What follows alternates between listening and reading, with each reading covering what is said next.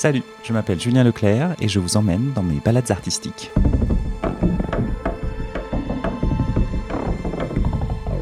Pour ce nouvel épisode, je poursuis mes interviews autour de la première œuvre.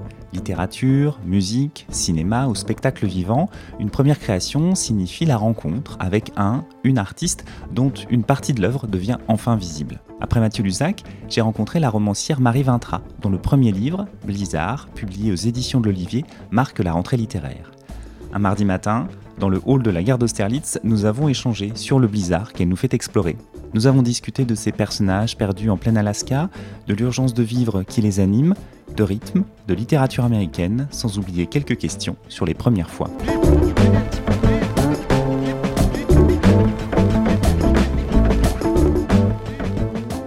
Bonjour Marie Vintra. Bonjour. Nous nous retrouvons au cœur d'une gare pour parler de votre premier roman, Blizzard, d'un enfant qui disparaît, qui quitte une maison. Alors le problème c'est qu'il est tout seul, c'est que justement nous sommes en plein Alaska et c'est le blizzard.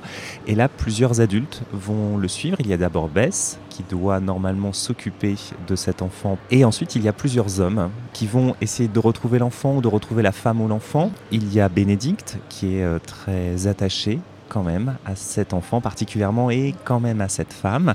Il y a Cole qui est un petit peu obligé de suivre le mouvement, l'air de rien. Et il y a Freeman. Alors Freeman qui est un personnage qui est très au courant des fêtes mais qui ne suit pas, enfin voilà, qui lui est à l'intérieur. Et donc ce roman, c'est une succession euh, de chapitres assez courts, de voix intérieures. Chaque personnage parle à la première personne. En fait, est-ce qu'on peut dire que c'est une, ce roman, c'est une réunion de, de et de, de, solitude un peu subie par ces personnages? Oui, c'est exactement la, la, solitude, solitude subie, solitude choisie. Euh, c'est vraiment, on est seul avec, euh, seul avec soi-même. Ils sont 4 ou 5, 6, 6 dans ce bout du, du monde. Et euh, ils ne sont pas là pour rien. Effectivement, la solitude est une, une, composante très, très importante du livre. Donc à chaque chapitre, en alternance, on se retrouve avec donc, ces personnages qui nous parlent à la première personne. Et chaque personnage est vraiment dans un moment d'introspection. Euh, C'est-à-dire qu'il dialogue avec lui-même, donc c'est très, euh, c'est très franc, c'est très direct. Mmh. ça nous explique à la fois la situation de ces personnages pour la plupart qui marchent dans la neige en essayant de trouver quelque chose, mais c'est on ne peut plus difficile, hein, mmh. tous les éléments sont contre eux. Et en même temps, ils parlent aussi de leur passé. Donc c'est des moments d'une très grande intimité tout de suite. Oui, je voulais, avec le, avec le, le, le blizzard qui en fait euh, interdit tout échappatoire, on est seul avec soi-même. Et en général, à moins de, de relever d'un asile psychiatrique, on ne se ment pas quand on se parle. Euh, donc c'est vraiment la vérité nue de chacun des personnages qui s'exprime de, de, manière parfois très brutale pour Cole, par exemple, qui sort absolument tout ce qu'il a, tout ce qu'il a envie de dire, ou euh, très introspectif pour, euh, pour Freeman, pour, euh, pour Bess. Donc euh, voilà, chacun est obligé de plonger à l'intérieur de soi-même. Autant euh, beaucoup de personnages ont une certaine douceur. Alors il y a le personnage de Bess, le personnage de Bénédicte et de Freeman qui nous font avancer tranquillement dans leur vie. On sent qu'il y a des véritables traumatismes, mmh. donc ils essayent de, de, vivre avec, donc de penser aussi. On, on a l'impression que c'est peut-être le rare moment où ils sont seuls avec eux-mêmes, donc ils essayent de, de, de penser ces moments-là. Et puis en opposition, il y a Cole qui lui déverse complètement euh, sa parole et son, son incompréhension du monde euh, dans lequel il vit. Et là, on est sur quelque chose de beaucoup plus violent et beaucoup plus direct. On a même l'impression qu'il serait avec d'autres personnes, il le dirait peut-être tout aussi ouvertement. Tout à fait. Oui, il est, il est complètement libre euh, dans sa parole. Euh, a un discours qui est un peu plus désordonné parce qu'elle porte un, un poids, euh, un poids très lourd qu'elle a décidé de porter. Donc c'est son récit est un peu plus confus. Je pense que le plus structuré, c'est Freeman, qui est le, plus âgé. Mais c'était. Voilà. Moi, j'ai beaucoup aimé écrire les pages concernant Cole parce qu'il y a quelque chose qui est tellement sans filtre que. Voilà, il n'y a a pas de, tellement de psychologie derrière. Mais alors que les autres ont besoin d'avoir un portrait brossé de manière un peu plus fine. C'est assez étonnant parce que finalement, à travers ces différents personnages, on découvre la société qui les entoure. Et la première fois, en fait, en, en lisant votre roman, j'ai eu l'impression d'être dans une ambiance vraiment de western. Parce que c'est l'Alaska, parce qu'il y a ce blizzard. Et d'oublier qu'ils vivent dans à notre époque, mmh. à, à, quelques années près, hein, mais euh, parce que le blizzard fait que tous les moyens de communication euh, actuels n'existent pas, donc ils sont ramenés à un temps quand même assez, assez primitif. Il y avait chez vous cette volonté de, décaler un peu, de faire à la fois faire exister cette réalité, mais de la faire oublier en même temps? Oui, j'ai essayé de, ne pas dater. Alors, le, le, seul qui permet de situer l'histoire, c'est Freeman, puisqu'il a fait le Vietnam, euh, son fils a fait la, guerre du Golfe. Mais en dehors de ces éléments-là, il n'y a pas de date, il n'y a pas tellement d'indications d'âge. Et c'est effectivement, ça participe de cette idée du bout du monde où finalement on perd un peu son humanité, on perd toute notion de peut-être de réalité ou de contact avec le reste du monde. Euh, voilà, je voulais vraiment que ce soit un peu flou pour le lecteur. Quand est-ce que ça se passe? Que ça se passe dans les années 90, les années 2000, 2010, on n'en sait trop rien en fait. Par rapport au rythme, par rapport à l'ambiance, on pense forcément beaucoup au roman américain. Est-ce que ça, c'était une volonté de votre part aussi, d'être par vos références, vos lectures, de, vous dire tiens, j'ai envie d'être dans cette ambiance-là? Oui, mais en fait, j'ai la littérature américaine à la faveur d'un déménagement, d'un changement de libraire et d'un nouveau libraire qui me, passait des livres euh, pas forcément tous américains, mais au bout d'un moment, beaucoup de romans américains. Ces lectures, c'est vraiment, j'ai vraiment cette espèce d'image de, terreau qui se constitue, de, couches qui s'accumulent.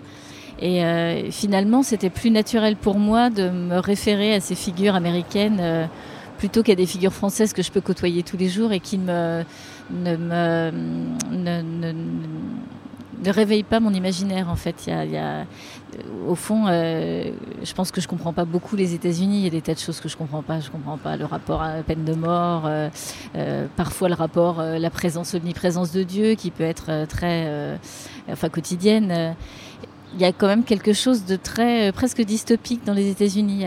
Donc ces personnages de romans américains, voilà, c'était pas un hommage parce que ça serait un bien grand mot de dire que j'ai voulu rendre un hommage, mais finalement c'est une, ce sont des figures euh, récurrentes qui vraiment imprégné mon, imaginaire et, qui me sont venues du coup naturellement. C'était même pas totalement conscient, je pense, recours à ces figures-là. On a l'impression que c'est des personnages qui ont un peu du mal à comprendre la société et l'évolution aussi de leur société. Oui, Bénédicte aussi est complètement inadapté. Il, est né en Alaska, il veut pas partir de l'Alaska, il veut pas bouger de l'Alaska, il comprend absolument pas. Euh, voilà, ça lui suffit. Et euh, ça, c'est vrai que c'était des figures que j'avais beaucoup lu dans des romans américains, pas forcément d'ailleurs des romans américains qui se passent maintenant, mais des romans américains qui se passent euh, en, plein, en plein Far West, en plein, pleine période western, avec vraiment ces personnages bourrus, qu'on pourrait dire limités, mais qui finalement se, satisfont de, peu de choses. Et c'était effectivement un clin d'œil à ces, figures de littérature, ces hommes complètement inadaptés, comme euh, il doit y en avoir, je suppose, en France, mais comme le monde américain a l'air d'en receler un sacré paquet. Et hum, il y a cette importance du climat, c'est-à-dire que donc le climat, le territoire, et là on est sur quelque chose quand même de, très américain. Aussi. Oui, oui, c'est à partir du moment où je, le point de départ, c'était un enfant perdu et qu'on ne retrouve pas tout de suite, le, blizzard s'est imposé. Ça, ça, me paraissait être une, une, purée de poids suffisamment épaisse pour qu'on n'entende pas et qu'on ne voit pas. Et la nature est un véritable personnage dans votre écriture. C'est le, le, personnage qui déclenche, en fait, il déclenche l'événement. C'est lui qui va déclencher la sortie de baisse et il est euh, l'élément contraignant. Vraiment, le terme huis clos, c'est ce qui m'est venu euh, à l'esprit quand j'ai fini de l'écrire. C'est cette idée presque d'unité de lieu et d'unité de temps, d'où va se dérouler en un seul instant, parce que le, en un seul, en un temps finalement assez court, parce qu'il y a ce blizzard là qui est épais et qu'il est, voilà, contraint. Euh, totalement. Et qu'il est contraint aussi, je trouve, par le rythme. C'est-à-dire que ce qui est très euh, agréable avec euh, votre roman, c'est que sur principe, on aurait envie de le dévorer d'un seul coup, parce que les chapitres sont très courts, mais en même temps, ils sont très intenses. Et on a l'impression que ces personnages, de toute façon, à cause du vent, à cause de l'effort que c'est aussi, puis de l'inquiétude qu'ils ont chacun, parce mm. qu'ils se questionnent aussi sur la personne qu'ils cherchent, est-ce qu'ils vont la retrouver vivante, et puis eux-mêmes, est-ce qu'ils vont réussir à survivre à ce blizzard? Il y a un temps très court, un peu de confession, comme si c'était à chaque fois un peu leur, euh, leur dernière parole. Donc dès le départ, il y a cette mort qui est présente, en fait, par ce rythme très soutenu. Oui, c'est vraiment l'idée d'urgence. Il y a une urgence. L'urgence de retrouver l'enfant, retrouver la femme, et puis peut-être l'urgence de vivre, euh, de vivre mieux ou de, de, de se réapproprier leur, euh, leur, vie parce que Bénédicte et Bess sont un peu en, en suspens dans leur vie. Euh, je crois qu'on va attendre.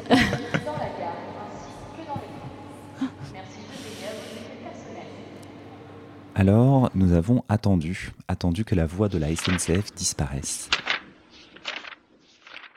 Il me regarde comme si je n'étais pas tout à fait humaine, comme quelque chose qui le dépasserait. Quand nos mains se frôlent à table, il sursaute comme s'il ne s'attendait pas à ce que je sois réel. Parfois, quand il boit plus qu'il ne devrait avec Cole, j'ai l'impression qu'il me regarde différemment. Il y a dans ses yeux quelque chose de plus sombre. Espéré plus d'une fois que ce soit du désir, mais il n'est jamais allé plus loin qu'un baiser dans mon cou en juillet, le jour de son anniversaire. Nous avions bu un peu au déjeuner pour fêter ça. J'avais la tête embrumée. J'étais assise au bord du lac, enroulée dans ma serviette de bain parce que je savais bien que Clifford devait être quelque part à distance, en train de m'observer. Bénédicte s'est assis à côté de moi. Nous n'avons rien dit pendant un moment et cela me suffisait d'être à côté de lui pendant que le petit hurlait parce que Cole l'aspergeait avec l'eau glacée. Alors que j'espérais que Cole finisse par tomber dans le lac et s'y noyer, Bénédicte s'est penchée vers moi et m'a embrassé dans la nuque. C'était un baiser furtif d'adolescent, mais un baiser qui avait dû le brûler, parce que, avant que je n'aie eu le temps de le retenir, il avait bondi vers l'eau, enlevé son t-shirt et son pantalon, et plongé en avant, sans que je puisse voir autre chose que son dos et sa peau curieusement nacrée pour un homme vivant en plein air. Maintenant que j'ai perdu le petit, il n'y a aucune chance pour qu'il y ait d'autres baisers, d'autres contacts furtifs, à moins qu'il n'ait envie de m'étrangler, et je ne pourrais pas vraiment lui en vouloir. Ça y est. Ça y est. Vous disiez que c'était les personnages étaient en enfin Bess et Bénédicte sont en suspens aussi au niveau de leur c'est, c'est, c'est euh, vraiment le finalement s'il n'y avait pas eu cette sortie en plein bizarre, euh, l'histoire aurait voilà, sans dévoiler l'histoire, elle aurait pris un autre cours probablement assez rapidement. Donc il y a vraiment quelque chose qui est un peu en un peu en bout de course, quelque chose qui doit être tranché, quelque chose qui doit s'arrêter, quelque chose qui doit arriver tout simplement dans ce dans ce, bout du monde, ce territoire hostile, et quelque chose doit se passer en fait. Et il, euh, y a aussi cette euh, image à laquelle on, pense, parce que ces personnages sont en suspens euh, dans, leur vie, mais regrettent en fait le, temps passé. C'est-à-dire qu'il y a quand même cette idée, non pas de se dire que c'était mieux avant, mais que d'un seul coup, parce qu'ils ont grandi, tout simplement, parce que les autres autour d'eux ont grandi, mais ils ont perdu un équilibre. C'est qu'à un moment, leur vie était plus facile, bizarrement, quand, quand ils étaient enfants. Et dans votre roman, tous courent après un enfant. Et j'ai beaucoup aimé cette idée que finalement, ils essayent de retrouver l'équilibre, la pureté, la, tendresse qu'ils pouvaient avoir dans, dans, leur enfance aussi. Oui, c'est vraiment l'idée de l'idée de, l'innocence. Et, l'innocence est perdue euh, par euh, chacun a commis euh, ce qu'il considère être une faute, qui n'est pas nécessairement une, une vraie faute. Mais le, le, thème vraiment central du livre, pour moi, ce dont vraiment je voulais parler, c'était la notion de culpabilité, de culpabilité sans faute, parce qu'il n'y a pas forcément de faute réellement commise, ou alors il y a vraiment des fautes commises. Et finalement, le temps d'avant la faute est un temps, euh, était une sorte de temps béni, euh, perdu, dont ils ont vraiment conscience du fait qu'il est perdu, il est révolu. Alors Bénédicte, c'est le plus accroché à l'histoire familiale, mais finalement, il reste quasiment plus personne de de sa famille. Euh, et Freeman et Bess, effectivement, ont une espèce de nostalgie de temps de l'enfance, de temps de, l'innocence perdue. C'était vraiment, euh, ça me tenait beaucoup à cœur, cette, cette notion. Alors, en fait, il y a aussi cette, cette idée de devenir un moment père, de devenir quelque part responsable mmh. d'un enfant mmh. et quelque part d'essayer de comprendre cet enfant. Et ce qui est aussi assez beau, c'est que vous avez, à travers ces différents personnages, cette façon de décrire aussi à quel point un moment un dialogue peut complètement soit exister, soit finalement se, dilater parce qu'il y a une réelle incompréhension. Euh, et forcément, c'est assez, euh, assez tragique à chaque fois. Oui, mais je pense que Bon, j'ai un père comme tout le monde, mais je, constate avec mon père ou les pères des autres que parfois le, contact n'arrive pas à s'établir. En fait, je crois que c'est difficile d'être père, c'est difficile d'être père, c'est difficile d'être un père encore plus maintenant, probablement avec des, injonctions de modernité. De... Et quelquefois, la rencontre ne se fait pas. C'est vraiment le.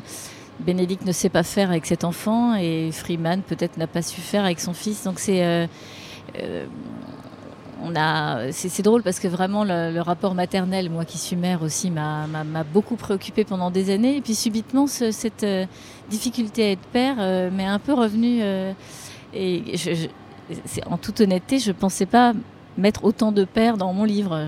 Je, pensais que la maternité était un sujet plus important pour moi. Et finalement, je me suis rendu compte qu'il y avait beaucoup de pères dans, ce livre et des pères, des pères qui n'arrivent pas à être pères, des pères fautifs, des pères qui fuient. Donc voilà, je suis assez contente finalement d'avoir abordé euh, cette, idée de, d'être parent euh, du côté du père. Dans les personnages, il y a cet enfant.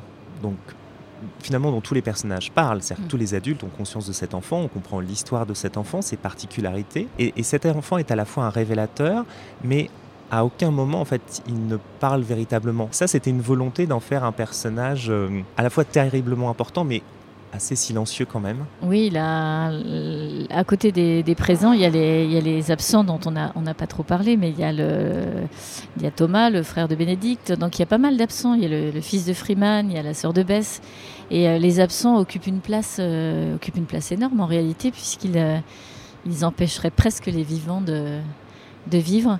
Et oui, cet enfant, j'avais envie que ce soit les, adultes qui le, dessinent, euh, qui précisent un peu le, dessin autour de, ce qu'il est, euh, que le lecteur se figure une silhouette qui va être différente selon le lecteur, euh, un type d'enfant, voilà, variable. Une espèce de petit, c'est pas un petit fantôme, mais c'est c'est euh, le disparu, réel et pas réel. Cette présence des absents, moi ça me fait toujours penser à une phrase de Truffaut qui, au moment de réaliser La Chambre verte, adaptée d'Henry James, qui parle justement de ces absents. Alors là, c'est dans ce contexte de Première Guerre mondiale. Disait, pour expliquer ce film, disait de toute façon, il y a un moment dans la vie, on est plus proche des morts que des vivants. Mm.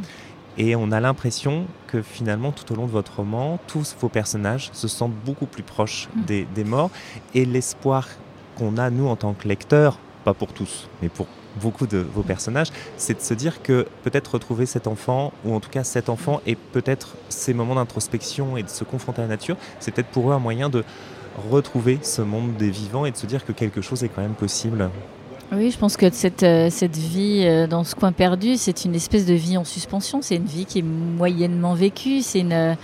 Euh, donc il y a un souffle, effectivement, un souffle de vie, sortir de, sortir du passé, sortir de, la nostalgie de ce qui a été, ce qui, ne sera plus.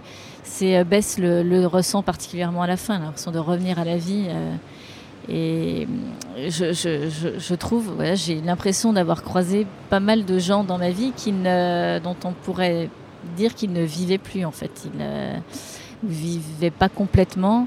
Et euh, c'est particulièrement triste de l'extérieur. C'est particulièrement. donc je effectivement, il y a, moi, je ne voudrais pour rien au monde vivre dans ce, coin perdu d'Alaska où finalement on peut prendre du plaisir à pêcher, chasser, euh, tas d'activités. Mais est-ce que c'est vraiment, euh, est-ce que c'est vraiment une vie complète? Est-ce que c'est une vie euh, est-ce que c'est une vie rêvée? Peut-être que le personnage féminin, le personnage de Bess, est peut-être mm. la plus euh, courageuse parce mm. qu'elle, euh, malgré tout ce qu'elle supporte et porte, euh, elle refuse pas le monde. En fait, mm. elle a envie de que finalement la vie, la vie soit une fête. Hein, quand même, c'est un personnage qui est beaucoup plus dans la vie que les, que les autres. Je ne sais pas si elle est tellement dans la vie, le, le, poids qu'elle se met sur les, épaules, le fait qu'elle qu'elle ait traversé les États-Unis dans tous les sens en portant sa croix, parce que c'est vraiment, elle a décidé de, de porter sa croix, mais c'est un, c'est un personnage euh, fort parce qu'il faut être capable de porter sa croix, il faut être capable de, l'assumer. Et euh, parfois, je rencontre des lecteurs qui me disent oui, elle est vraiment fragile, la seule femme qui est là est fragile. Et je, me dis non, non, c'est vraiment le, personnage, le, personnage, un des personnages les plus forts du livre. Ils sont pas très nombreux, mais elle voilà, elle a vraiment euh, une détermination voilà, je voulais un personnage féminin qui soit, qui soit de mon point de vue, admirable. Elle ne se trouverait pas admirable, mais moi je voulais qu'elle soit. Ah bah oui, alors je suis assez d'accord avec vous. C'est que moi je la trouve admirable parce que c'est elle qui lance mm. déjà, qui a conscience de l'enfant et tout simplement de sauver une vie. Mm. Elle est très déterminée et je trouve elle, elle porte un certain espoir quand même. Mm parce qu'il y a aussi cette relation avec les autres personnages qui peut peut-être amener quelque chose d'assez euh, d'assez heureux. C'est pour ça que je trouve qu'elle est quand même un peu plus dans la vie, parce qu'on sent qu'elle n'a pas enlevé mm. complètement cette idée que mm. quelque chose de, beau peut, euh, peut arriver quand même. Oui, je crois que l'idée de, de, faire subsister l'espoir, c'est une bonne... Euh, voilà, la, petite flamme de l'espoir qui vacille avec le, vent, c'est... c'est elle qui la porte de manière un peu erratique, mais c'est elle qui la, c'est elle qui la porte. Ce mioche pourrait vous rendre honteux de vous-même. Je sais bien qu'il ne le fait pas exprès. Il ne cherche pas à humilier les gens. Il est comme ça. C'est tout. Il a un haut potentiel, comme disait sa mère. Et c'est à moi qu'elle l'a confié ce haut potentiel, comme si j'allais pouvoir l'aider à croître. Elle m'a dit Bénédicte, tu m'as promis, tu le garderas avec toi. Et moi, je lui ai lâchement répondu qu'elle ne pouvait pas me demander ça, que je ne pouvais pas vivre dans cette ville qui m'étouffait, cette ville où l'on ne pouvait pas étendre les bras sans toucher quelqu'un, où les gens étaient plus froids que ne le serait jamais un gars de chez moi. Je lui ai dit Tu ne peux pas me demander de rester ici. Je vais en crever. Et elle m'a répondu Bénédicte, emmène-le où tu veux, mais reste avec lui toujours. Ne le laisse jamais loin de toi. Et qu'est-ce que j'ai fait? Je l'ai ramené ici et je l'ai laissé se perdre. Je n'ai pas su veiller sur lui. Est-ce que vous vous rappelez le premier texte que vous avez écrit J'aimerais bien le retrouver celui-là. Je devais avoir 9 ans euh, et je n'ai aucune idée du souvenir. Je sais juste que j'en étais tellement contente que le, soir en me couchant, je m'imaginais interviewée par Bernard Pivot, euh, voilà, et que j'ai eu une vraie, euh, une vraie déprime quand il a arrêté son émission parce que petite, c'était vraiment à 9 ans. Voilà, c'était Bernard Pivot. Donc je, je, ne sais même pas de quoi parler ce texte. Et euh, je donnerais n'importe quoi pour le retrouver. Le premier livre que vous avez lu, mais dont le souvenir vous a vraiment marqué sans forcément que ce soit devenu une influence Je crois que c'était euh, enfant, comme je suis issue d'une famille de filles et que j'étais la cinquième et que je pense qu'il y avait beaucoup de désespoir qu'il n'y ait pas eu de garçons. J'avais beaucoup de, de littérature euh, dite de garçons à l'époque. Maintenant, et euh, je me souviens que le hussard sur le toit, ça m'avait. Euh, je lisais L'homme à l'oreille cassée, Bénure, des histoires de pirates. Mais le hussard sur le toit, je m'étais dit, tiens, c'est rien que le titre, il est. Voilà, pour un enfant, je devais avoir euh, peut-être 9-10 ans. Et je me souviens particulièrement de ce livre-là. Je me souviens encore de la, couverture. C'est quelque chose qui vous a, euh, qui vous a marqué. Ouais, ouais, Là encore, ça, fait, ça parle aussi à l'imaginaire. Oui, c'est ça, ça, Les premiers mots, la première idée qui vous est venue pour ce roman, pour Blizzard hein ah bah C'est vraiment, euh, je marchais dans la rue et les premiers mots, c'est vraiment je l'ai perdu, j'ai lâché sa main, je l'ai perdu. Et c'est comme ça que le fil s'est déroulé. Je me suis dit, tiens, mais qu'est-ce qu'on peut perdre? Dans quelles circonstances? Qui? Quoi? Comment? Et en fait, j'avais saisi le petit bout de, de laine, de, de, de, la pelote de laine, et en tirant dessus, ça, fini par un livre, mais, mais les, voilà, les premiers mots me sont vraiment venus dans la rue euh, en marchant. La première fois que vous n'oublierez jamais eh ben, Je crois qu'il y, a, y a dû y avoir d'autres premières fois, que, mais euh, en mai dernier, j'ai rencontré, euh, j'ai été invitée par une, une revue qui s'appelle Page des libraires. C'était il y avait trois libraires, et c'est les trois premières personnes qui m'ont parlé du livre et qui n'étaient pas l'éditeur et qui n'étaient pas. J'avais fait lire à personne, hein, ma, ma, famille ne l'avait pas lu. C'était un peu les, les, les rois mages, les trois rois mages, parce qu'ils m'ont parlé de mon livre, ils m'ont dit qu'ils avaient aimé le livre. Et là, j'étais, euh, j'étais comme une petite fille euh, qui, qui, voilà, qui, qui en offrait le, plus beau des cadeaux parce que c'était le premier retour sur le livre euh, de lecteurs pas comme les autres, puisque ce sont des libraires, mais mais vraiment une émotion. J'en ai encore, voilà, j'en ai encore des frissons en en parlant. la première fois, vous vous êtes dit que le roman était terminé.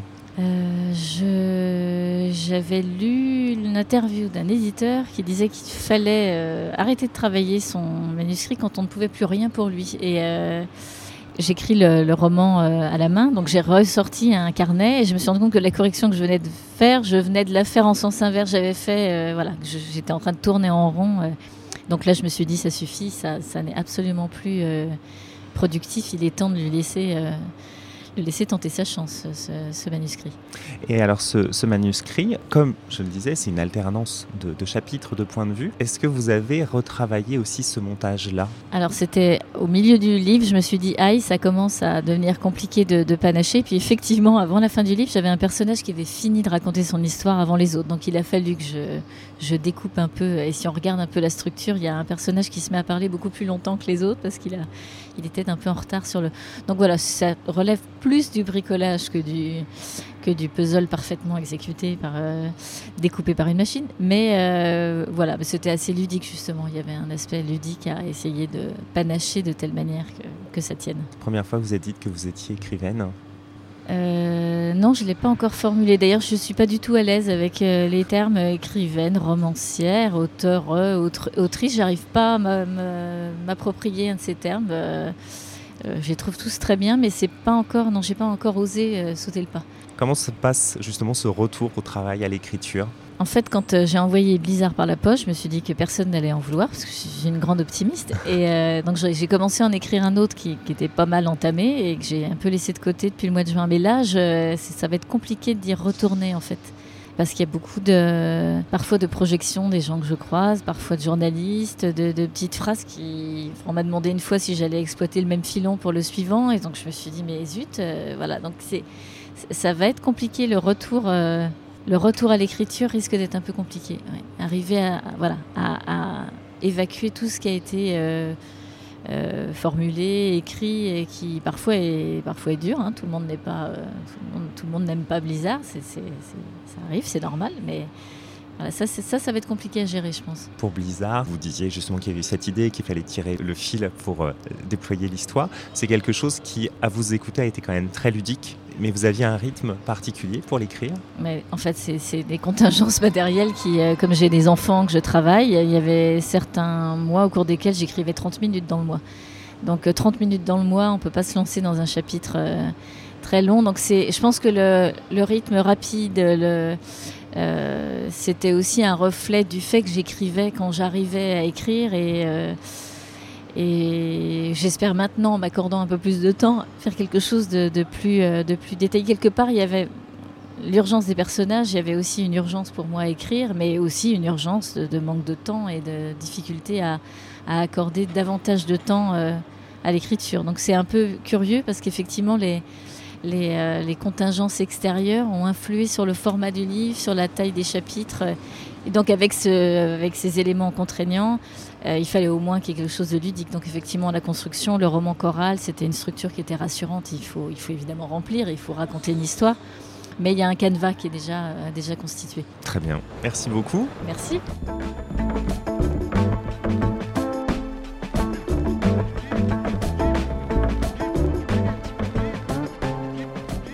J'espère que cette balade avec Marie Vintra vous aura plu. N'hésitez pas à partager, commenter ce podcast que vous pouvez trouver sur toutes les plateformes. En attendant, plongez dans le premier roman de Marie Vintra, Blizzard, publié aux éditions de l'Olivier. Bonne lecture, prenez soin de vous et à bientôt.